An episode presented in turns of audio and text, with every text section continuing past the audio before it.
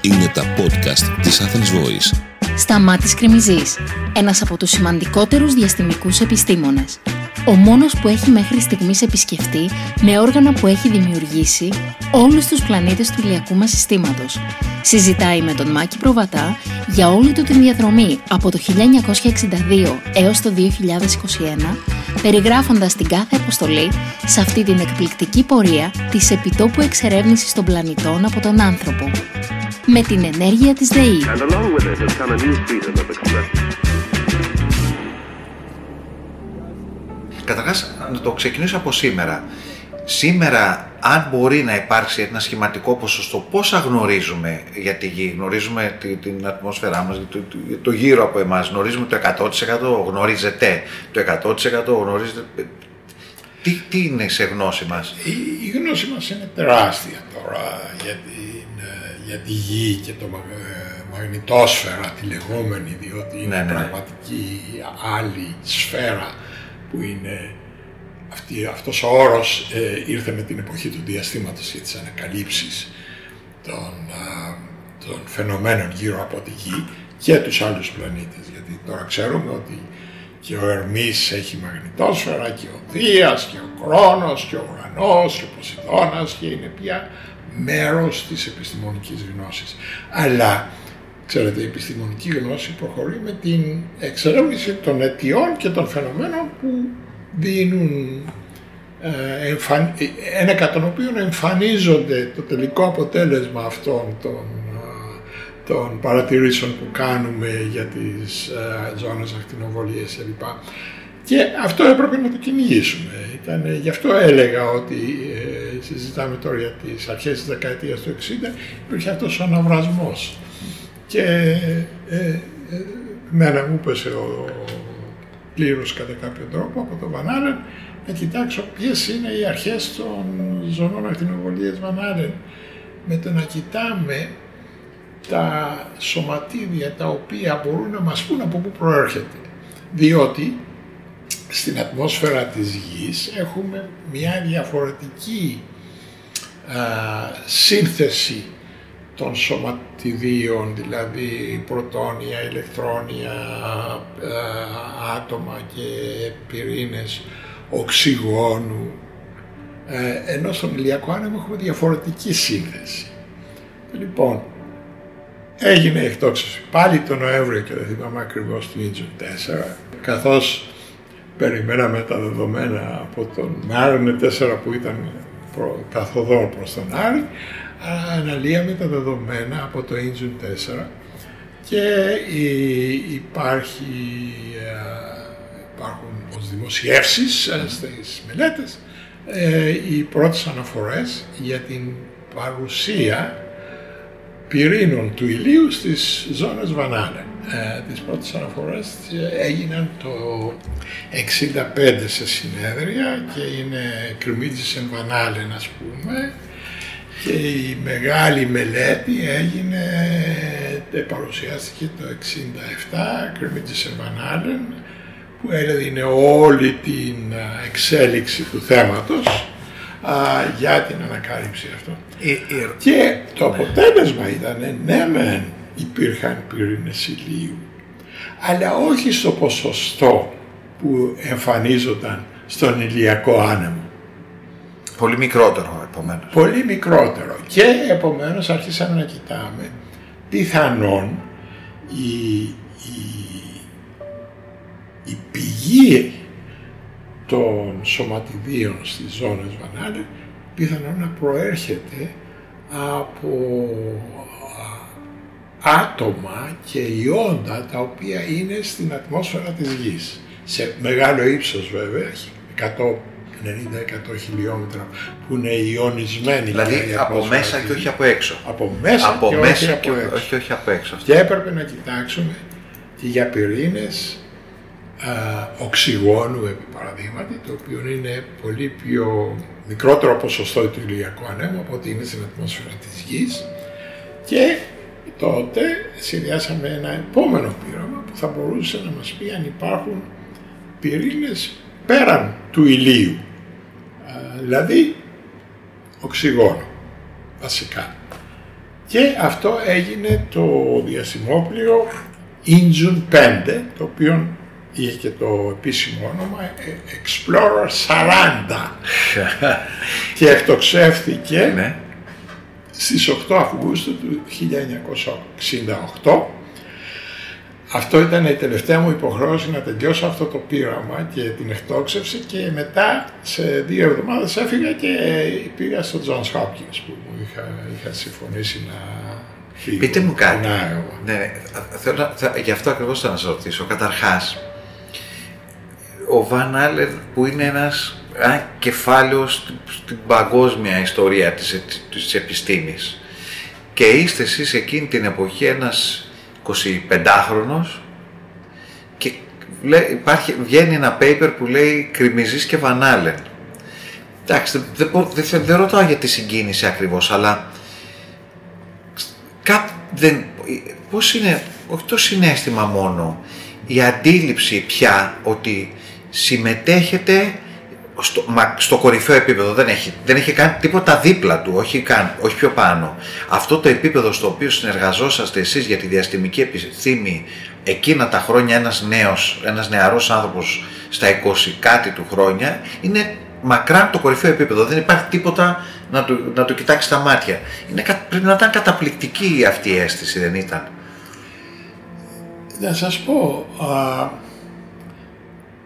ε, επειδή το σύστημα είναι τόσο αξιοκρατικό και δίνει α, την, α, το credit, ας πούμε, πώς να το πω, το, στο, σε αυτό που κάνει τη δουλειά. Δεν φαίνονταν σε, σε εμάς όλους μας, δηλαδή, τόσο α, α, διαφορετικό και παράδοξο ήταν δεδομένο. Ο, ο ηγέτης είπε να κοιτάξουμε αυτό το, την άποψη και πολλές φορές και εμείς έγαμε «Α, να κοιτάξουμε αυτό» και έλεγε «Ναι, να το κάνουμε». Σχεδιάζει στο πείραμα, κα- το κατασκευάζεις, παίρνεις τα δεδομένα. Είναι προφανές ότι ο, ο, ο ε, μεταπτυχιακός φοιτητής, ας πούμε, έκανε την περισσότερη δουλειά, έγραψε και το κυρίως, κυρίως εργασία και ήταν μια και μετά το, την έπαιρνε ο Βανάλεν και την κοιτούσε, την έλεγχε, έγραφε, έσκιζε, ξανάγραφε κτλ. Και μετά υποβάλλονταν ως ο φοιτητής πρώτος και ο καθηγητής δεύτερος. Είναι, δε- είναι δεδομένο ότι κάτι τέτοιο γίνεται. Δεν γίνεται. Και ο Βανάλεν ήταν ο άνθρωπος ο οποίος ήταν κατεξοχήν δίκαιος στο να δώσει το... Τα του Κέσαρο στο Κέσαρε. Τα του Κέσαρο στο Κέσαρι, ναι, Ναι. ακριβώς. Πείτε Και ως εκ τούτου, ας πούμε, από, τη, από το 65 και εκεί, ας πούμε, ε, την πρώτη ο, συγγραφέας για προγράμματα στα οποία εγώ είχα την πρωτοπορία στην εργασία ήταν, ε, ήμουν εγώ. Και, το, και, και για την ανακάλυψη των πυρήνων ηλίου και μετά, όπως σας είπα, για το Injun 5 που κοιτάζαμε για εκεί ε, πυρήνες οξυγόνου και αυτό ήταν Κρυμίτσης, Βανάλεν και λοιπά.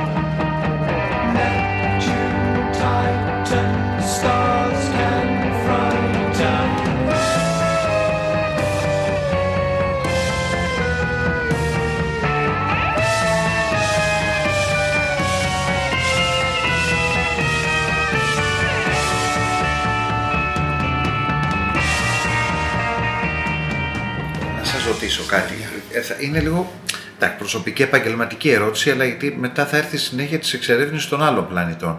Μέσα σε όλο αυτό το περιβάλλον, πώς αποφασίζετε ότι δεν θα είστε πια δίπλα στο Βαν Άλεν, ότι θα πάτε στο Τζονς Χόπκινς, μια που το είπατε πριν από δύο λεπτά; Δηλαδή, ε, είναι προφ- ε, εκ του αποτελέσματος φάνηκε σοφή κίνηση, αλλά είναι, θέλω να δω τη, τη στιγμή, δηλαδή τη στιγμή που κάθε νέος άνθρωπος δεν θα τολμούσε να κάνει τέτοιο βήμα, όντας δίπλα στον κορυφαίο, έχοντας τον κορυφαίο επιστήμονα της εποχής, έχοντας κάνει ε, κορυφαία πράγματα δεν τα έχει ξανακάνει μέχρι τότε η ανθρωπότητα. Πώς αποφασίζετε και λέτε δεν θα είμαι πια στον Βαν Άλεν δίπλα, θα πάω στο Τζονς Χόπκινς.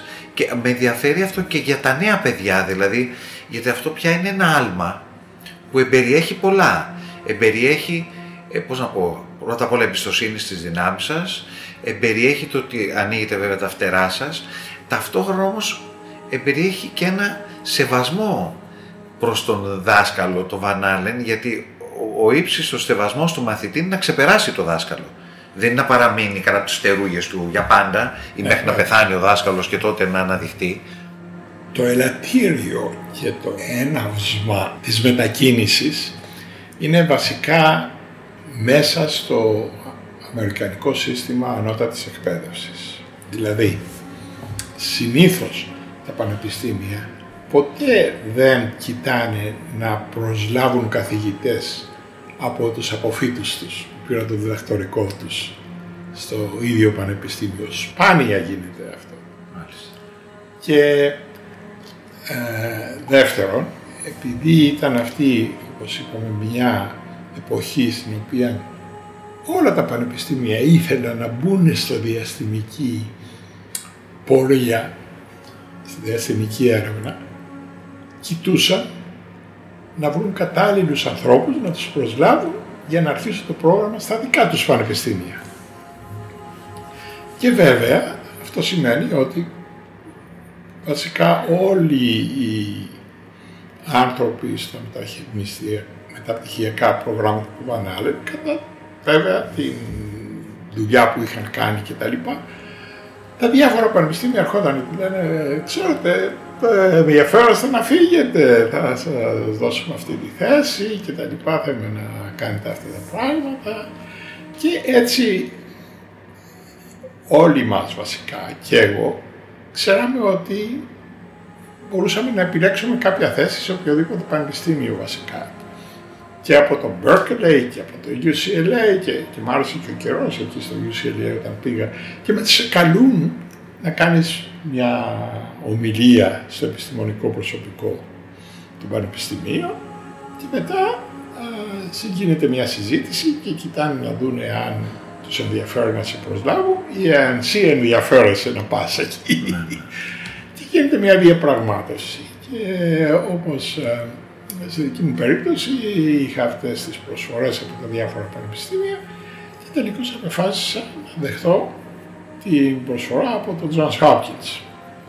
Το οποίο τι σας προσέφερε επιστημονικά; Πάλι το λέω σε σχέση με, ως παράδειγμα για, το, για, τα παιδιά, για τα νέα παιδιά που ακούν αυτό Ε. το podcast. Τι σας προσέφερε που δεν το είχατε ή δεν το είχατε ακριβώς δίπλα στο Van Allen; είχε το εργαστήριο εφηρμοσμένης φυσικής που ήταν ε, οργανωμένο διαφορετικά και είχε και προσωπικό, τεχνικό προσωπικό που ήταν σε- βασικά μόνιμο.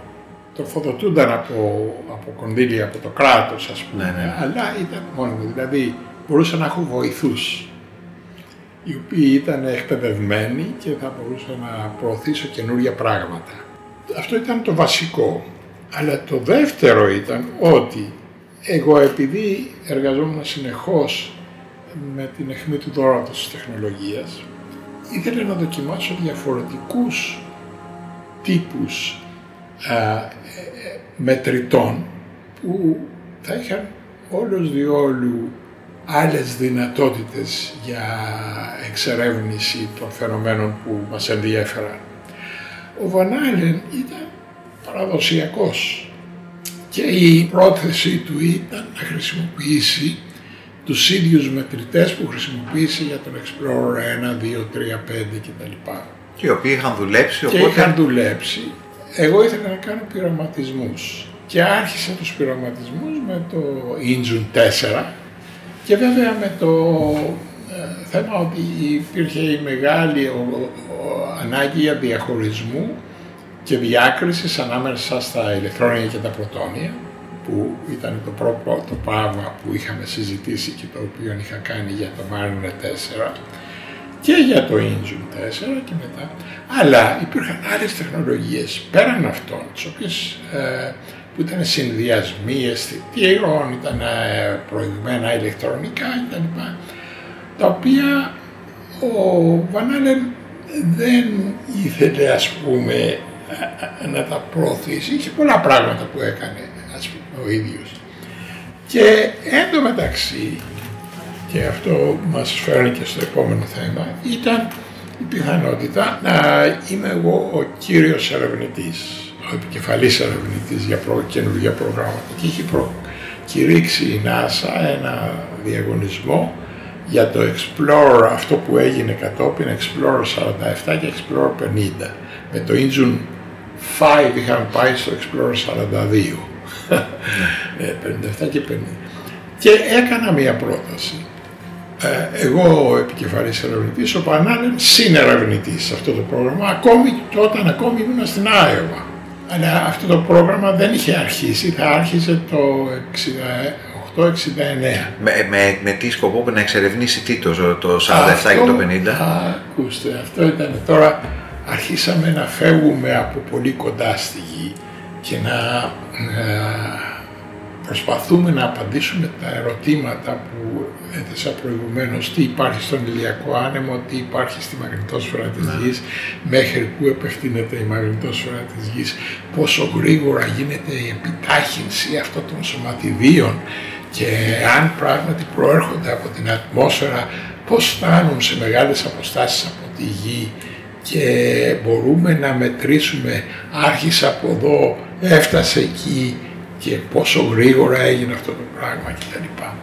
Και αποφασίστηκε να γίνει ένα πρόγραμμα που θα είχε ένα δορυφόρο σε 200.000 χιλιόμετρα από τη Γη μέσα στον ηλιακό άνεμο, εκτός του μαγνητικού πεδίου της Γης και έναν άλλον παρόμοιο που θα ήταν στην αντίθετη κατεύθυνση από τον ήλιο, αλλά στην μαγνητοουρά της γης, πάλι σε 200.000 χιλιόμετρα απόσταση. Και αυτό ήταν το Explorer 47 και το Explorer 50. Και θα ήταν βασικά σε κυκλική τροχιά, αλλά σε τεράστια απόσταση από τη γη. Να μπορούμε να κοιτάζουμε Το οποίο θα εναλλάσσονται, δηλαδή το ένα θα, Ναι, θα εναλλάσσονται. το ένα θα ήταν στην ουρά τη μία Ναι. φορά και το άλλο θα πήγαιναν έτσι. Και, και είχαμε και την ευκαιρία να έχουμε και τον, τους πολικούς δορυφόρους που είχα κάνει εγώ με τον Βανάλεν στην Άιωβα που ήταν ε, εγκλωβισμένοι μέσα στο, τοποθετημένοι μέσα στο μαγνητικό πεδίο της Γης και μπορούσαμε να κοιτάμε και στο διάστημα, στον ηλιακό άνεμο και πάνω από την, α- α- από την ιονόσφαιρα της Γης στα, στο πόλο, στους ηλιακούς, στους πόλους της Γης, στο βόρειο και στο Ναι. νότιο. Και αυτό το πρόγραμμα δεν είχε ακόμη αρχίσει, αλλά φανταστείτε ότι ήμουν τότε, είχα, γι- με είχε προσλάβει ο Βονάδη για να με κρατήσει καθηγητή, επίκουρος καθηγητής στην ΑΕΒΑ, παρά το γεγονός ότι, όπως έλεγα προηγουμένως, τα Αμερικανικά πανεπιστήμια σπάνια να πάρουν δικούς τους μεταπτυχιακούς ως καθηγητές του Πανεπιστήμιου. Ε, και έμεινα σε αυτή τη θέση δύο-τρία χρόνια, δεν θυμάμαι.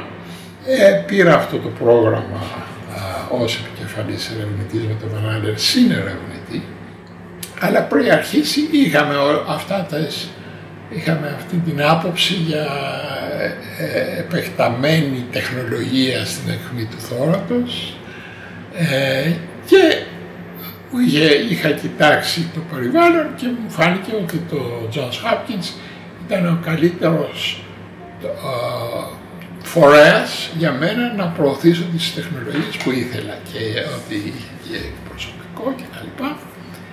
Και έτσι απεφάσισα να φύγω. Α, και Και είναι αυτό που έχουμε πει ότι όταν του ανακοίνωσα αυτή την απόφαση ήταν ε, απογοητεύτηκε και μου είπε «Μα εδώ θα σου δώσουμε τώρα, ετοιμαζόμαστε να σε κάνουμε ε, τακτικό καθηγητή με, με tenure». Το tenure είναι μονιμότητα. Ναι, ναι, ναι.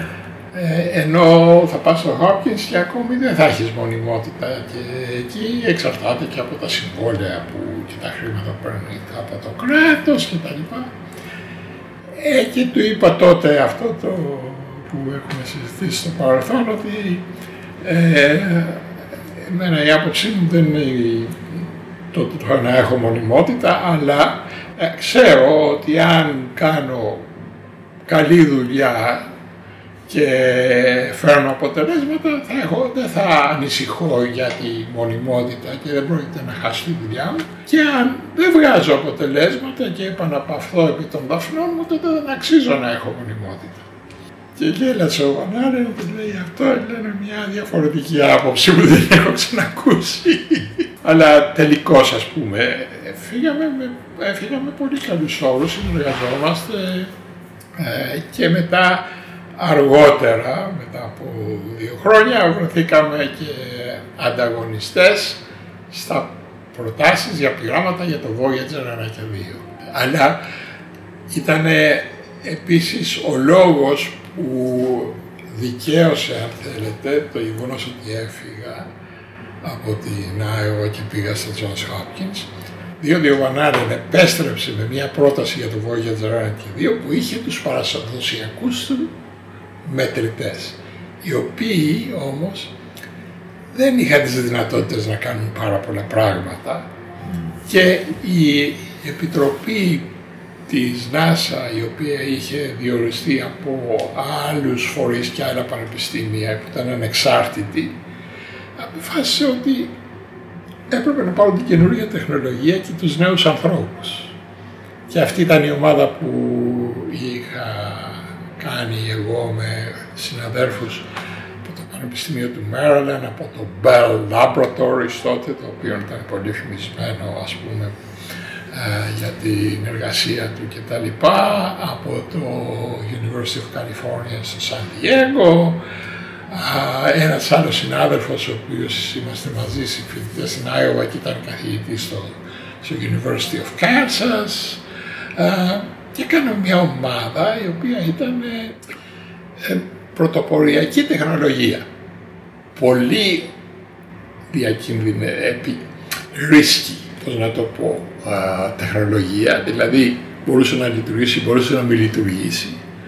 Αλλά αυτό ήταν η κατεύθυνση στην οποία προωθούνταν η τεχνολογία. Και προτείναμε αυτό του είδους του πειράματος και η Επιτροπή επέλεξε το πείραμά μας και απέρριψε του Βανάλεν και απέρριψε και του Σίμψον του, που ήταν ο ηγέτης στο Enrico Fermi Institute του Πανεπιστημίου του Σικάγου. Μεγάλος Μα σκεφτείτε τώρα, πρωτοπόρο- πρωτοπόρος. αυτό που λέτε αποδεικνύει πέρα από κάθε αμφιβολία και πέρα από οποιαδήποτε αγκύλωση μπορεί να έχει κάποιος ιδεολειπτική για ποιο λόγο οι Α- οι Ηνωμένες Πολιτείες έγιναν κυρίαρχη δύναμη.